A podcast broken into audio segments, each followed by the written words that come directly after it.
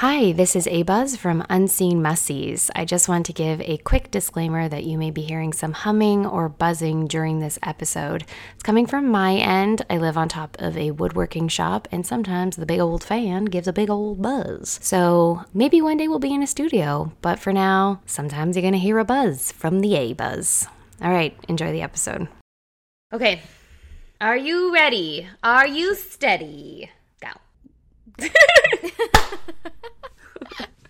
Hello, and welcome back to your favorite movie review podcast, Unseen Must Sees, that is hosted by yours truly, Kendra Timmins. And yours truly, Allison Busner. So, if you are a complete stranger and stumbled on us by accident, that's I don't know how you did that. I don't know how, because.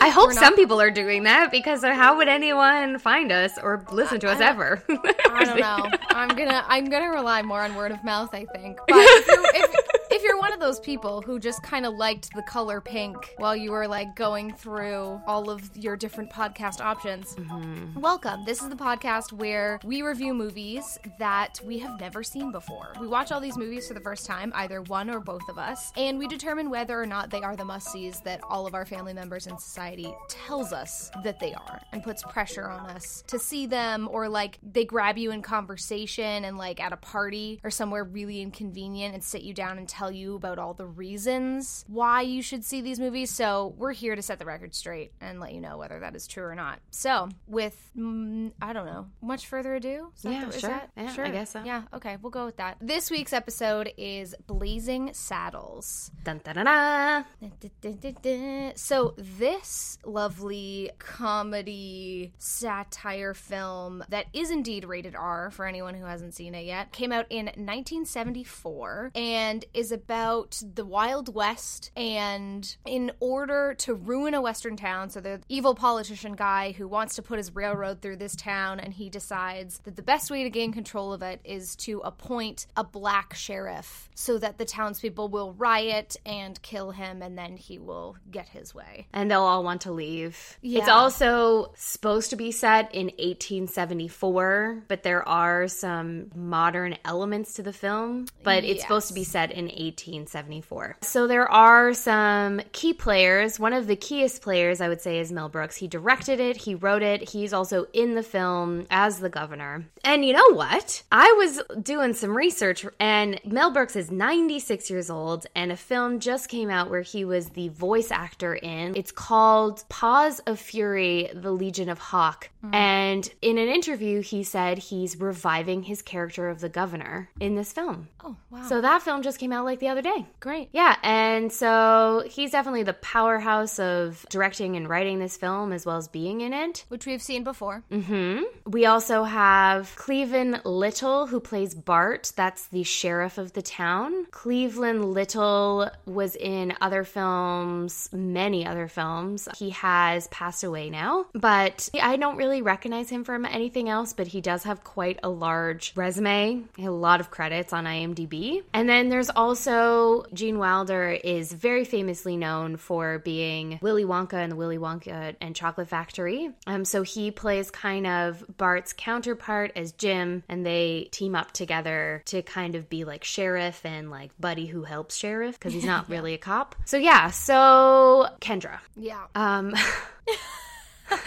if that gives you any indication. The thing is, like, what did we watch? It's so much happened. I wouldn't say it was bad. Like, I wouldn't say no. it was bad. It wasn't bad. It wasn't a bad movie. It was an entertaining movie. I definitely laughed out loud. When I first started watching this film last night, I was like, whoa, what is happening? Yeah. What am I watching? Because even the description that we just gave does not even touch upon what was going on in this film. Even no. kind of. No. Yeah, you could call that the plot. I think that's what you would grab from it, but it, yeah, it just was all over the place. It was weirdly meta. There were elements of mocking a Western film, elements of mocking modern society, mocking complete individuals like the white cowboy, the governor. Like everyone was a mockery of the idea of that character. And then it was like mocking the audience at sometimes. Like it was, Yeah. there was so much sarcasm. Mocking, mocking filmmaking in general. yes. Like, Like- it was very, very convoluted. Is that the right word? I don't know. It's- I- maybe. I again, it's very difficult to describe Yeah. what this what this movie was. This felt like when people talk about throwing spaghetti on the wall and seeing what sticks, Mm-hmm. but they just made a really sticky batch of spaghetti and it all stuck and they were like, "Well, I guess it's all got to go in then." Yeah. That's what it felt like. Yeah, a lot of my notes A lot, just- really confusing. Yeah, they're all over the place where I'm like, what's happening?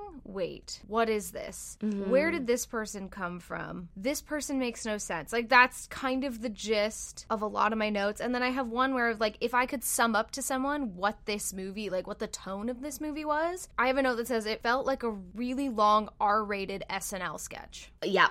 Absolutely. Absolutely. R rated not because you saw Bob's or Peener or Vaginer. R rated because why were they using all those words? Yeah, you were 10 minutes in, and I was like, okay, right out of the gate, we're already all over racial slurs. Yep. Homophobic slurs. Yep. We're just gonna throw all of the words. Like the first line in the movie Yep. was a racial slur. Here's the thing I think that there are certain films that are historical adaptations or whatever. uh, That's the wrong term, but historical depictions. And therefore, it would make sense to use certain words in those moments in those films because that's what those people would use at that time period. Right. However, I find that sometimes filmmakers use certain words to shock us. And sometimes, I'm not saying necessarily in this film because I think this was more of a shock value. A lot of things were shock value in this. But I think that there's certain filmmakers that weirdly fetishize certain words and therefore use them to like get away with it. And I don't want to call anybody out, but I'm going to call someone out. Quentin Tarantino, in his films, and we're going to watch a film, I think, Kendra, soon, that is exactly what I'm talking about, where Quentin Tarantino has a scene where he is talking to Samuel Jackson and he uses the N word like nine times or something for no reason because it's set in like 1970 and like that was mm-hmm. already a very taboo word to use at that time. But he is the only one who uses it and he uses it over and over towards Samuel L. Jackson. And it's very uncomfortable to watch because mm. you can't help but think, or I couldn't help but think with while watching that was, did you write a scene because you really want to use this word? Right. So in this film, it felt like a lot of the scenes had certain words put into it, not because they necessarily needed to be there. It felt like borderline. Did you want to really use the word and did you want to get away with it? Or did you just want to shock us by using the word and have us be like, um, it's dangerous. And I know it's 1974, so we have learned a lot and we say that all the time on this podcast. But it's, I was watching this and I was thinking, I think certain people watch things like this and think they can get away with it too if they use it in a similar humor context. Yeah. And that's just not true. Yeah, I was conflicted with this too, where I was like, are they doing it? Because I would describe this movie as satirical. Yeah. Like really dark comedy that is being used to make fun of or bring light to the problems within society. Yeah. So part of me is like, in them using these words, and so shockingly, within the first 10 minutes of the movie, I was like, if this, if this is it, like, What? I don't know what to do. Like Yeah. I, I don't know what I expected, but it was it was very shocking and very off putting. But was that the purpose of it to be like I guess there there were many westerns being released probably at this time that took in this romantic view of the Wild West and cowboys and you know good versus evil and all these things. And it's like no no the white dudes were the evil at this time and like were they using it in a way to like display the problems with Wild West movies and like make fun of the fact that no one was acknowledging all these problems that existed within the Wild West. Yeah. I agree with you as well, where it was like, it was this weird line because then it kind of became like even more over the top the more that they used the words. I felt like the opening scene was really smart in a certain way. Like, yes, it did have all of that shock value language, but I think what you're saying is very correct, or like I agree with you. The Western depictions that happened at this time were just so incorrect of what an actual Western was. Like, historically, a lot of cowboys were black men, and they just erased that and just made all the heroes white. So, right off the bat, we did get this you know, the white man is dumb and doesn't have the language. And when he asks, you know, the black folks to sing, they have this beautiful, you know, melody song, and they're like, uh, I want to hear you say something stupid like this. Like, yeah. right off the bat, you kind of understood the juxtaposition where the person who was more intelligent was the person who was in a lesser situation, and the person who was in the higher situation was the idiot. And you immediately knew whose side you were on. Exactly, exactly. And so I thought that was smart, but I just feel like it could have been refined. Yeah. And I think a lot of things about this film could have been refined. I think maybe at the time, nothing like this had come out. I think many, many, many pictures have come out that are trying to do something like this again. But this did seem, this entire picture did seem like the perspective of a white man's idea of doing this film to me. Uh, yeah. And doing the right thing and like setting records straight. Yes. Because even even if we talk about the women in this film, I didn't get it. As a woman, like, listen, drag is a mockery of women. That is where it came from. And it has evolved into an art form and a performance that I appreciate. But these women in this film just felt like the secretary was a sex object. Okay. Mm-hmm. But what and, was and that? that? Sorry, go ahead. And I was going to say, I think she was there as a way to, like, again, portray how terrible the governor was. Yes. It was that satire of, like, how terrible terribly politicians were viewed at that time and like in the 70s when it came out and also back in the day of mm-hmm. like corruption and those kinds of things. So that i agree with you. That one i was like okay i i get it. Mm-hmm. i understood the purpose of her. I'm not offended by it. I didn't think it was over the top or anything because that is very often how like a man like that would probably look at his secretary. So that all that made a lot of sense. But the burlesque dancer? What? Yeah, i don't get I, why. I did not understand her purpose at, at all all. Like actually when she came into the movie, I kind of checked out. Me too. Her whole song. So here's the thing, she was German, but her accent was of a rabbit. Who knows? With a lisp? Yeah, it was so confusing. And then her song was about how she was tired and how she was over this whole thing, which that I understood in the sense of being a sex symbol that you're tired of of the attention. So I understood the idea of the song that she sang. However, if it's a male from what I understand from a male's perspective of a burlesque dancer, she would sing this song and be overtly sexual. So she would be saying saying that she's tired and he would be seeing this, you know, Betty Boop right. character. So her was just like flopping around and being like, Bang. I was like, what is I didn't going on at all. And also, I thought it was such a letdown because there were a lot of original songs written for this movie. Yeah, it was really funny because we've just posted. If you're listening, we're very today, we're tons of weeks in advance. Yeah, tons of. So as of today, we just posted "Singing in the Rain." Yeah, which was a musical, and it was so funny when this movie started. I was like, oh, this is also kind of a musical. Original songs that fit in the plot. People were singing at one point in the town. I loved that song. I loved that whole sequence. Mm-hmm her song was garbage. Terrible. Like it wasn't catchy, it wasn't clever. They phoned that one in. And yeah. it was so upsetting because I was like, you've already shown me that you're capable yeah. of doing really funny comedic song work. Mm-hmm. And you just didn't bother here. Although I did write a note that snippets of that song would make a great TikTok sound. yes.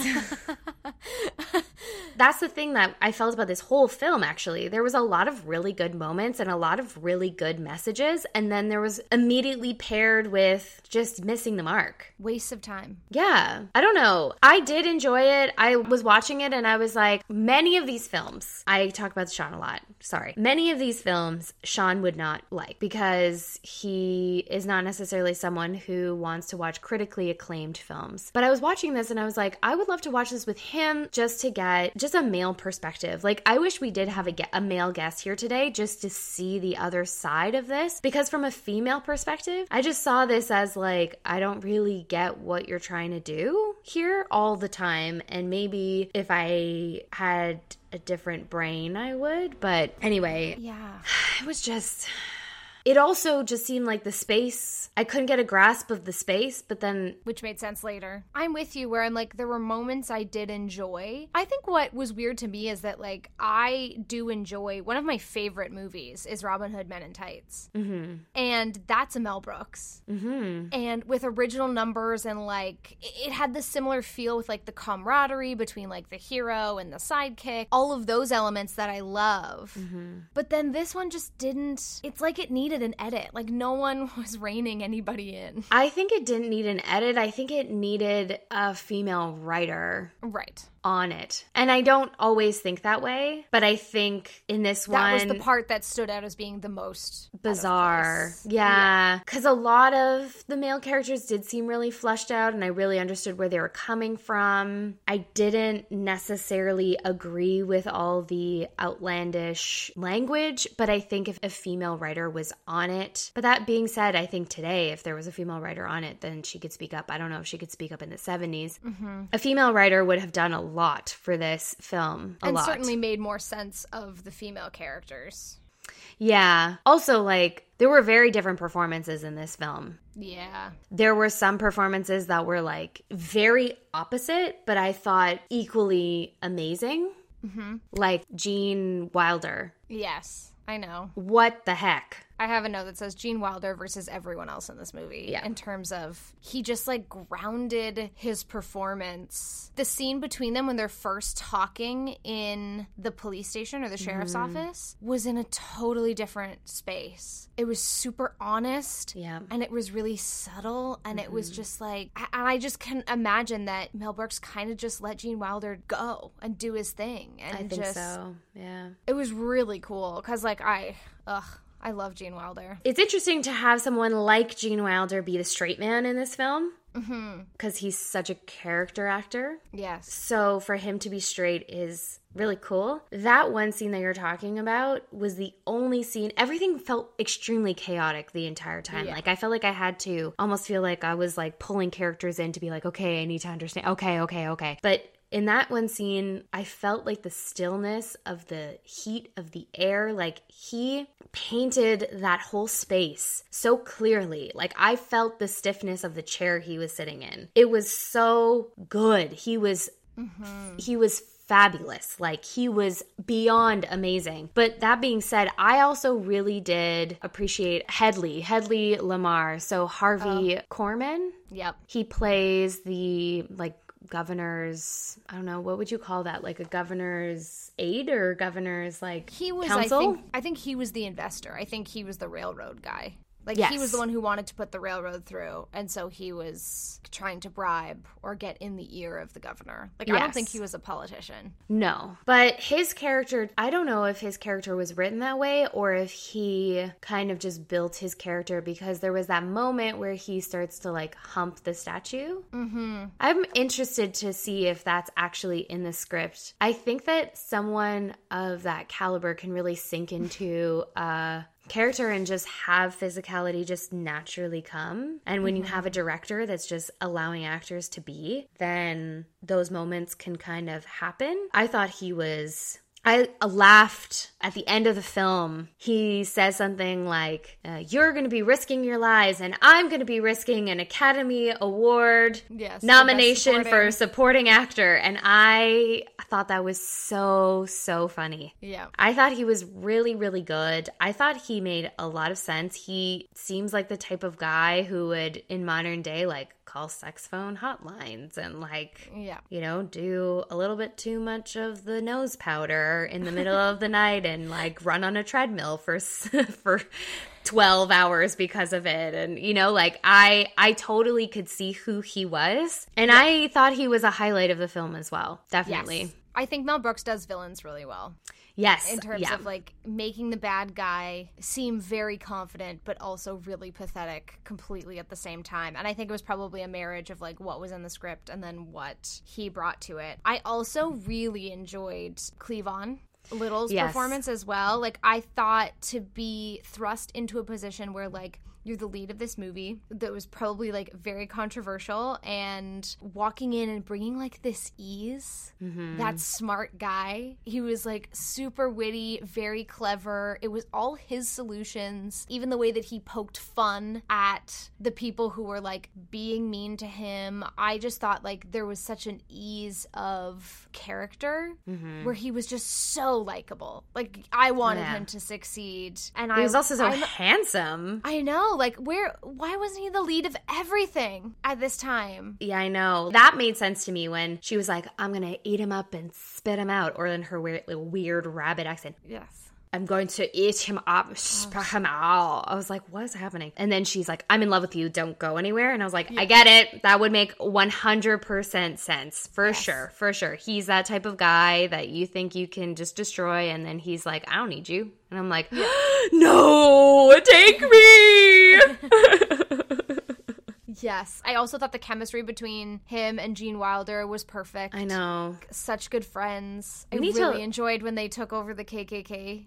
I loved that whole segment where they're Yeah. like, "Hey, over here!"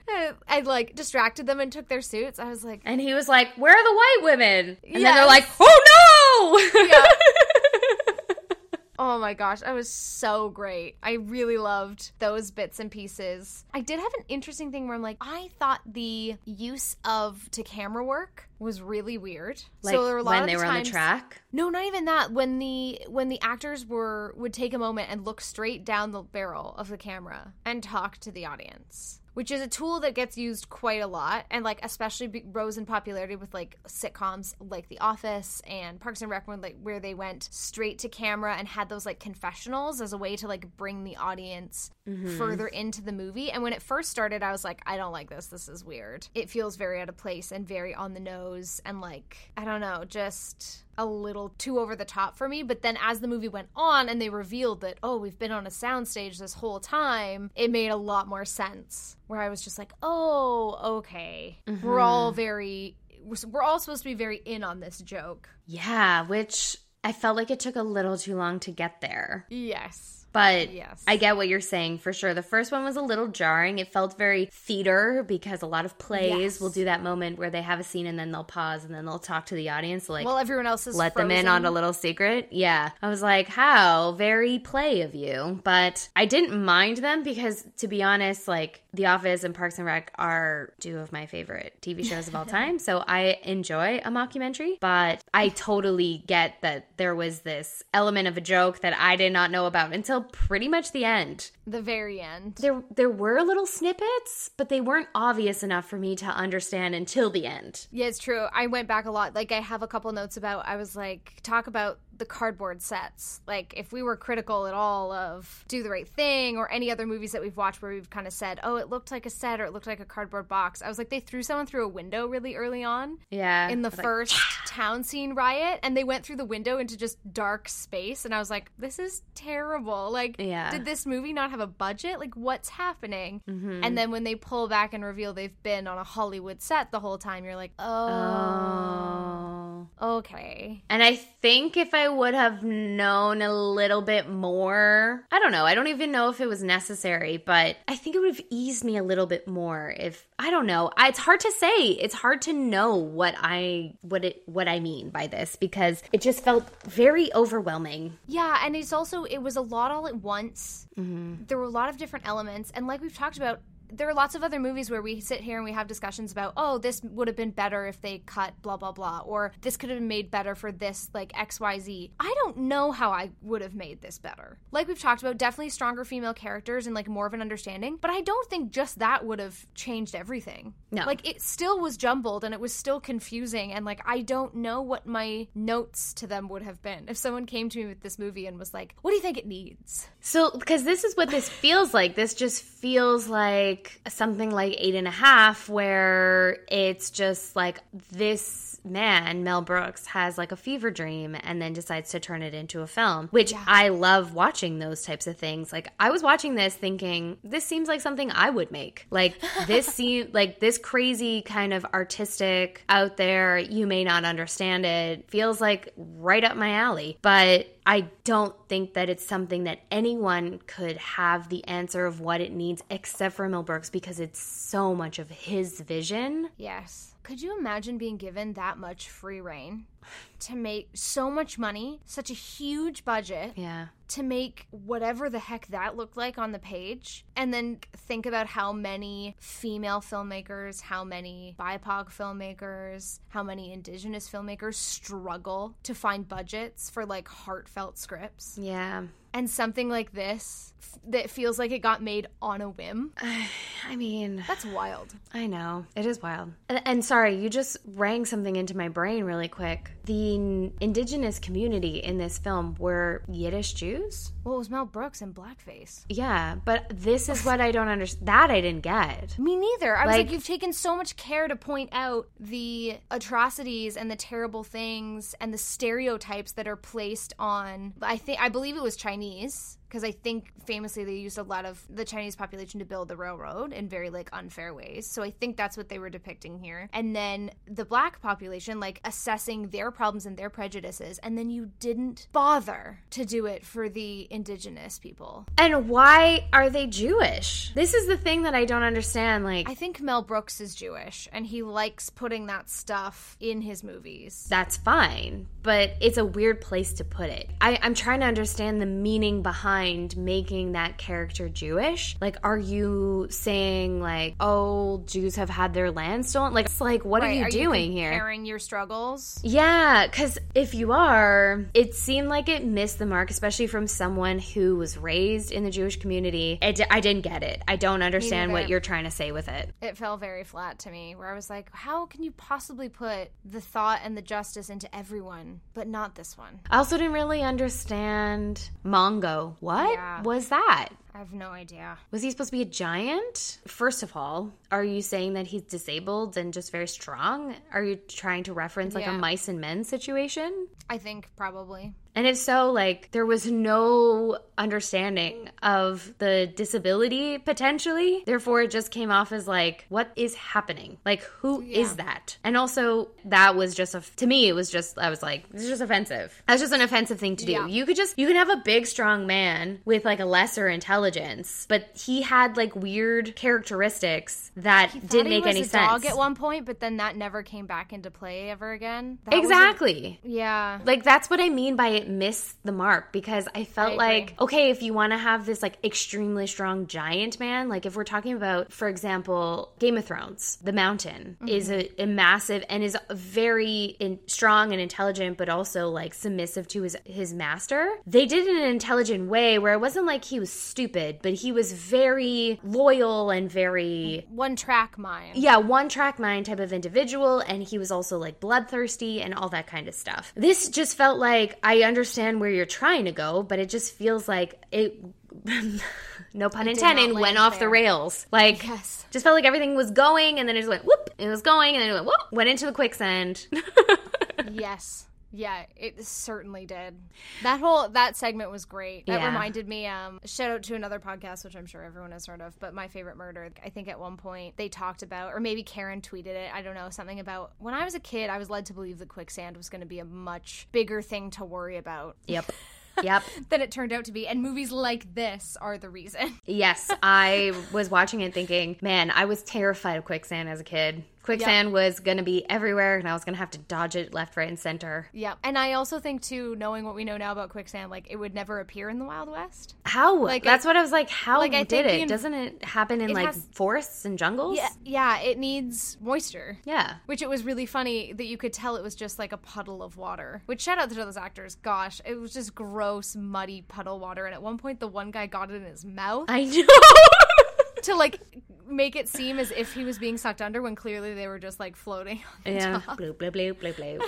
yeah. I also thought if you hit someone in the head with a shovel, that person's dead. That's not an injury. That's just like your No, head but- gets cracked open. But that's a trope of comedy in general. I know, but that's when I started thinking, like, because that's how confused I was. I was like, Right. are we depicting real life? There was so many questions at all times. Yeah. That that was like, I was like, a shovel would kill you. So we're not at the point where things get, because guns were also like, beep, beep, beep, beep, beep, beep, and like shooting say- guns out of other people's hands. And I was like, okay, so no one actually gets killed or hurt in this film. No. I actually wrote a note that says this reminded me a lot in a lot of moments of Seven Samurai. this idea of this town that is trying to put together Yeah. protection for themselves and where their weapons don't actually cause any damage or do anything. That might be like a very Western theme in general. Yeah. Mm-hmm. But there were other effects that I really liked. Like, I really enjoyed that Gene Wilder's character was fast without ever moving. Yeah.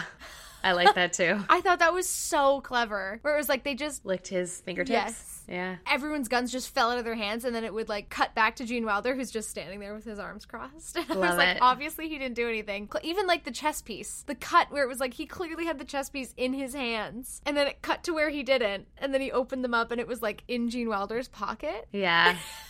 it was awesome. That was great. It was awesome. I don't know. I feel very confused by this film in general. As do I. Because again, lots of things made me laugh, but also lots of things made me cringe. Yes. I was like, this is a dad joke. This, This is, is a, a yin and terrible joke. Mm-hmm. Why is it in here? I'm embarrassed for them. Like, Well. I, I at one point I wrote, "This is not my kind of comedy." I think it was towards the back half. Mm. The fir- the front half, like, I think I found things in it that like I really enjoyed, and then once we got into like the weird meta part, I was just like. What's where are they possibly going with this? I don't know. I've, I don't know. It's hard to say. It's hard to say.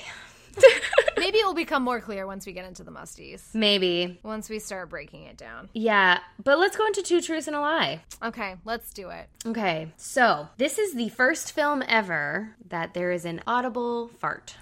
No. Really? It's Two Truths and a Lie, so it might be a lie. okay, okay. There is an actress, or there was an actress, RIP, named Headley Lamarr, or Head Heat Lamarr, which is like what everyone was calling um, Hedley. And she actually sued Mel Brooks for using her name in the film, and they settled out of court. Oh. She was suing them and saying that they had to cut the character from the film. Ah. Mhm. Okay. That okay. Most of the railroad workers were fellow comedians of Cleavon Little. So he used to do comedy circuits throughout the United States, and they would be like a gang of African American men who would do a circuit. And most of those railroad workers were his buddies from that circuit. Nice. Okay. I I think the last one is true. They had just such a good chemistry. They had like such a good camaraderie and I also think a criticism of this time is that like not enough. I don't know, there's this weird mindset that even when I was young coming up in the industry, I was aware of where there's this, this idea where it was like, well, the reason that we don't cast a lot of diversity is because there's not a lot of diverse people acting. Yeah. And I was like, what a stupid thought. And so I can imagine a situation where they were going, okay, we've written in this like like different minorities. Where are we gonna find them? And being like, can you help me out? You know? Which like is very sad to say and I don't at all approve of it, but it does make that feel true to me. And then between the two, I just can't the first audible fart ever 1972. Ah, I don't know. That seems so late, considering that the toilet or the turlet, although it was like the 60s, right? With Psycho, the first toilet. So I just also think fart jokes are such like that was a part where I was like just fully eye rolling. A well placed fart can certainly make me laugh, but the whole like over the top. Yeah. The bum, bum, bum, bum, bum, bum. Yeah, I know. Yeah, I I was just like no, but it is traditionally very funny. And then the second one, I can see someone wanting to sue if their name is being synonymously used with like this kind of character. Yeah. So that could also be very true. I think the audible fart sounds too far fetched for me. Which The audible fart is true. No. Which the only thing that I found funny about that scene was when like the guy who was the lead of all of them, he was like, "Can I have more beans?" And then he's like whacking his hat, and he's like, "I think you've had enough." Yes. I thought that was funny, but I didn't find the farts funny. But yes, it's the first fart. Oh my gosh! Wild. I made up the comedian thing. Oh no! I did. I fully made it. Oh no. I know. Sorry. No, that's okay. They casted all That's those okay. people, Well, which good is for great. them. Yes. hmm Good for them. That's a celebration. Yes. And the actress is real. Did sue them. Yeah. but it did settle out of court and it all went swimmingly. so, yeah. Everyone was happy at the end Yes. of the day. So, you lose. I do lose. I'm on a losing streak right now. Are you? Well, actually, I don't know because depending on how we air them, It's hard to say. it's hard to say because we've pre-recorded so many. Yeah. Shall we go into those misty musty? Yes, let's let's. Okay, so yeah, let's see if anything comes becomes more clear Mm-hmm. through this process. We shall see. All right, so this is the musties where we give the movies rankings on different categories and we rate from 1 to 10 mushrooms because what's mustier than that? And the three categories are on the page, on the screen, and on the brain.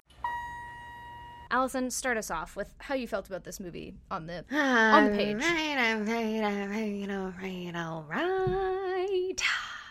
Page, plot. Yes. Um, I feel good about the plot. The plot in itself, you know, the town, the railroad needing to save the town, this financial mogul is deciding that he's going to get a person of color to be the sheriff of the town so that everyone leaves the town because they're so upset. It's it's a good plot. I liked I thought the plot was actually quite good. So so yeah. So I think the plot is a 10 for me to be honest because I did like the plot. Character breakdown is going to be less because again, like we talked about the women, like I'm I was just I was so confused by the burlesque dancer. I didn't understand her purpose whatsoever. I felt like a lot of the other characters, I understood what their reasoning of being there was. Even to the point of like the other cowboys, I, I got it. But I felt like I got a really good idea of Jim and who he was. I didn't get the biggest character breakdown, I felt like, for Bart. Who was the lead, which is weird. Yeah, like Bart, we got to see like his parents' story and him with the indigenous people meeting up with him, but like we didn't get really much else. And I felt like with Jim, he was this kind of amazing shooter and then he lost his ability and now he's kind of been the town drunk this entire time. Like I felt like I got more of a full picture from that point. I felt like there was a lot of missing gaps, maybe because of time and all the chaos that was happening. But I'm gonna give character breakdown an eight.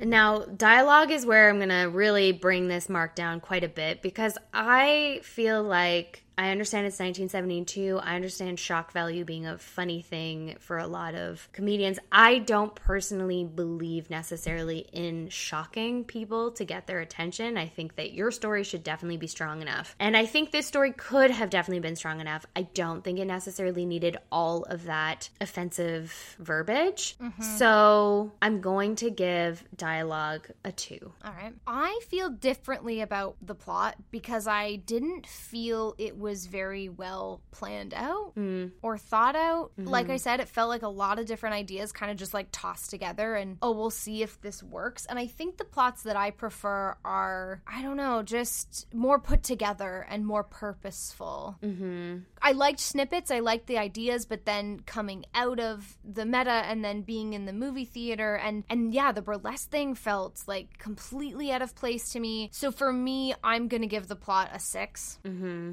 It did it didn't do it for me as much. Character breakdown, I agree with you. Why didn't we know even more about the lead? We saw his parents briefly, but like what happened to his parents? How did Yeah. he end up working on the railroad? And then also the villains. They were very much caricatures, which I think was the point of the satire, but it was like, why are you evil? Why That's do you want the money? Why? Like, I think we could have used a lot more of that as Mm-hmm. well. So I think for me, it's gonna get. Oh, Gene Wilder was so strong, though. I'm gonna give it a seven. And then for dialogue, I agree with you. There were lots of things that were just not my taste and just didn't land. Some did, so I do want to give credit to those moments, like we talked about, like the KKK moments. And Mm-hmm. I also really loved the old woman coming to apologize for her offensive language with a pie, but then also being like, "Don't tell anyone." that I apologize to you. Like I thought there were really clever, clever moments. Yeah. And I wanted more of them because, again, it's that thing that teachers used to say to me in school, which would drive me crazy, where they were like, You've shown me you're capable of this. So now anything less is going to be disappointing. I know you can do better. And so that's how I felt. I was like, I feel like you could have done better. So I'm going to give it a four. So for this category, your final score is a 6.67 and mine is a 5.67. On the screen. So production value. At the end, you understood the production value. That's right. So it was all very purposeful. And unlike you, I actually enjoy meta kind of films like this where, like, oh, now we're in the movie theater and now we're on the soundstage and now we're crashing through everything and oh, we're in the lunchroom and there's actually a group of touring and the pies and the whole thing. Like, I, I actually really enjoyed the end of this film quite a bit. I thought the production value was really good. I, and I actually really did enjoy the directing as well. And I think they were kind of in the same, they were kind of in the same branch. Like, I think on the screen was the best of this film. The brain and the page is where it really lacked. Yeah. So, production value, I'm going to give it an eight. Acting, honestly, the burlesque dancer brings it down for me quite a bit because I was so confused by her performance. I was so confused by that accent. I really want to know what went on behind the scenes there. Like whose choice it was. Like did she come to the table with this? And why? Like for what? Like I don't I did not uh, it was I'd be and curious it's to so see. Maybe I'll. Mm. look up what else she's been in and take a little look see to see what was up. Yeah.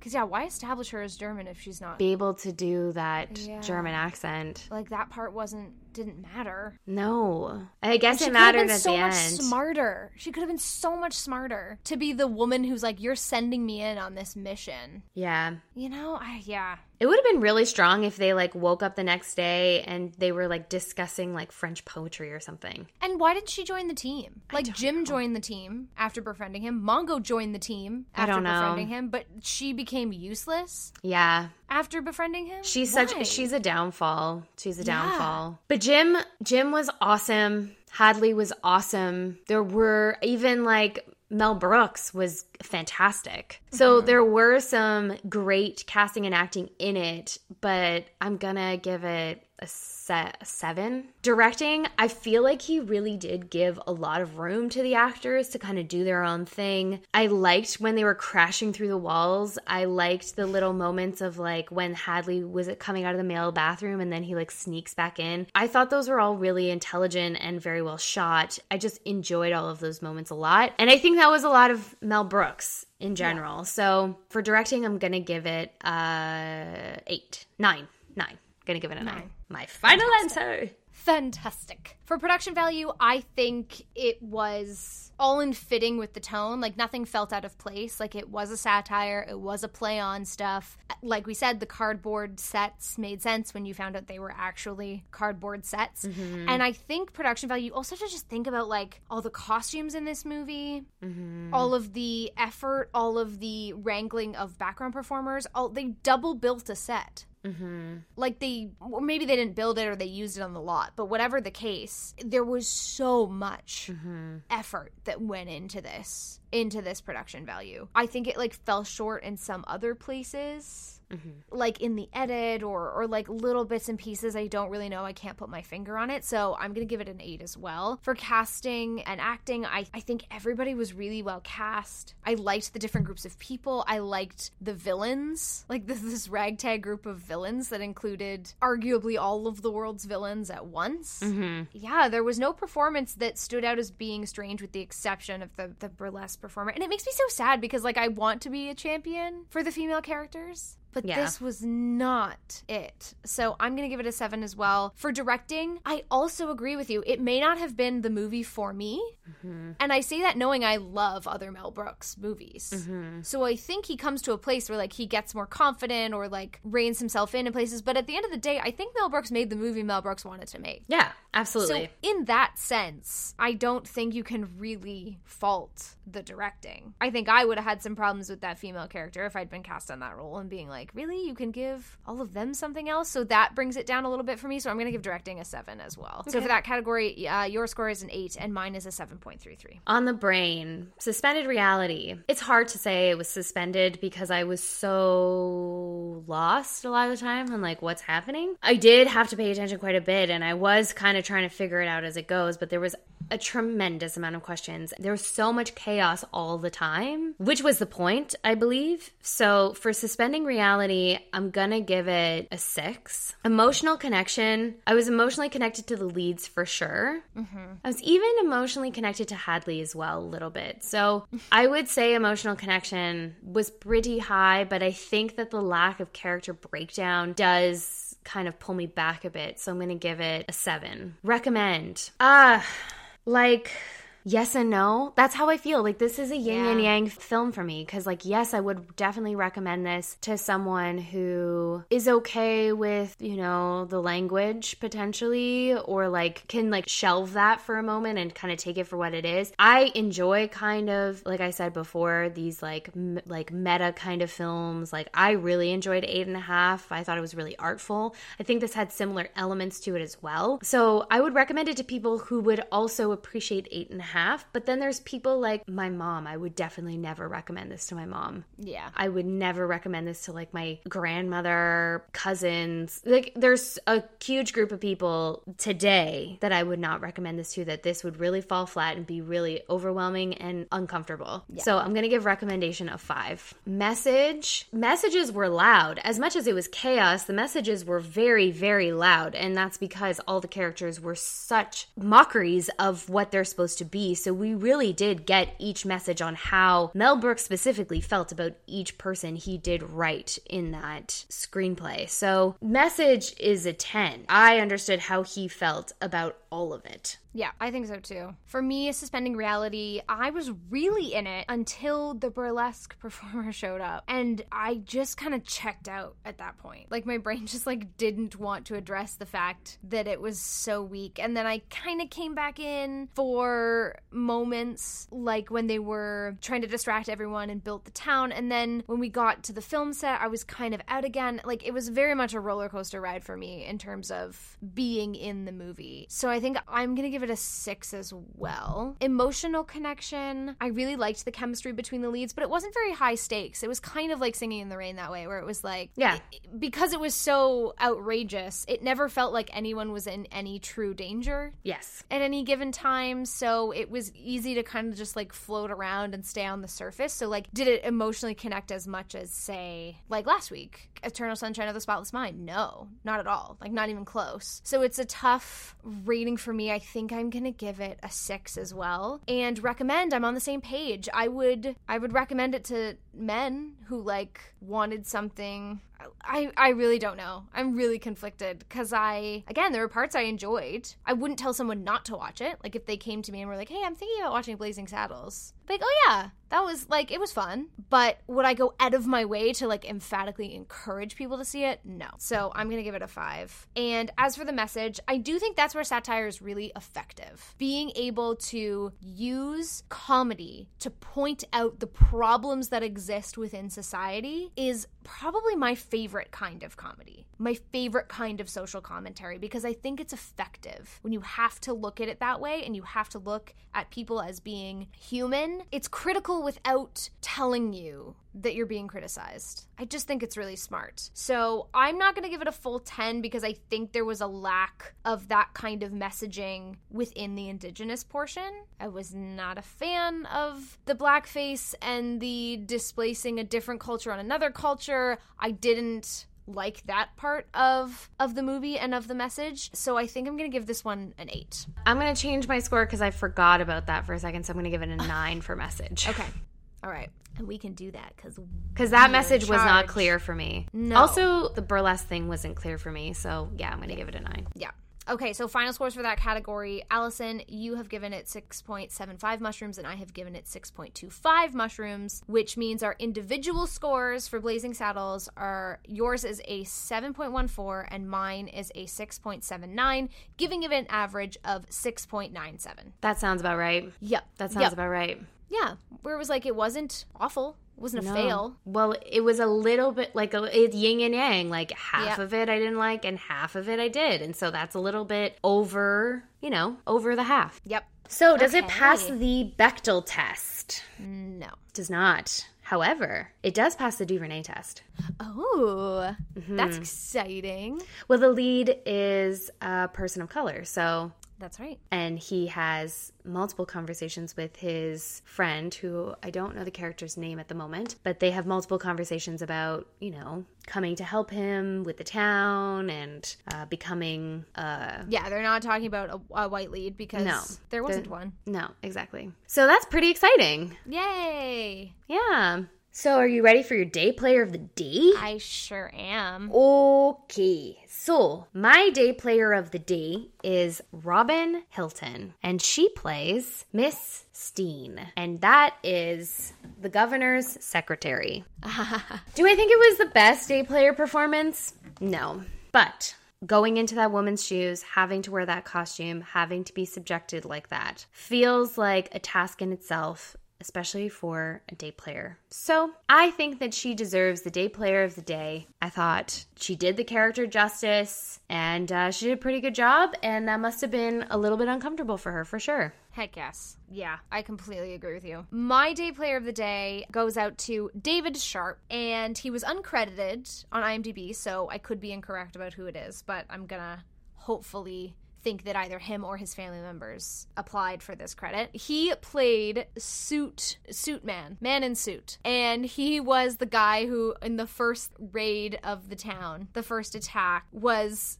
dragged like he got caught in a lasso that was attached to a horse and he got dragged away and said, "That's a waste of a perfectly good suit." or like this suit is done now like as he's being dragged away. And i was just like that line stuck with me or i was like are you really worried about your suit right now? And i also think it involved a stunt so i i'm always happy to um shout out the underappreciated stunt team in anything that's done. So that's that's my day player of the day. Ooh, very nice. That's very exciting. very exciting okay we've come to the end we've come to the wrap up That's it. That's all she wrote. So, next movie for anyone who wants to watch with us, and I would highly encourage you do so because, at least to me, it's more fun to listen to a podcast where I kind of know what everyone's talking about. But also, maybe that's not your thing. Either way, next movie is Mulholland Drive. It was released in 2001. This one is also rated R, and the plotline of this one is after a car wreck on the winding Mulholland Drive renders a woman amnesiac, she and a perky Hollywood hopeful search for clues and answers across Los Angeles in a twisting venture beyond dreams and reality. Oh, wow. I don't know what we're getting into at all. Me neither. I've I know nothing about this one. Me neither. All right. Well, Kendra, if someone was so inclined to want to follow us on Instagram, where would they go? I guess you could wander over to Instagram and look up at Unseen Must Sees, and you would probably find us there. Huh. And the Twitter?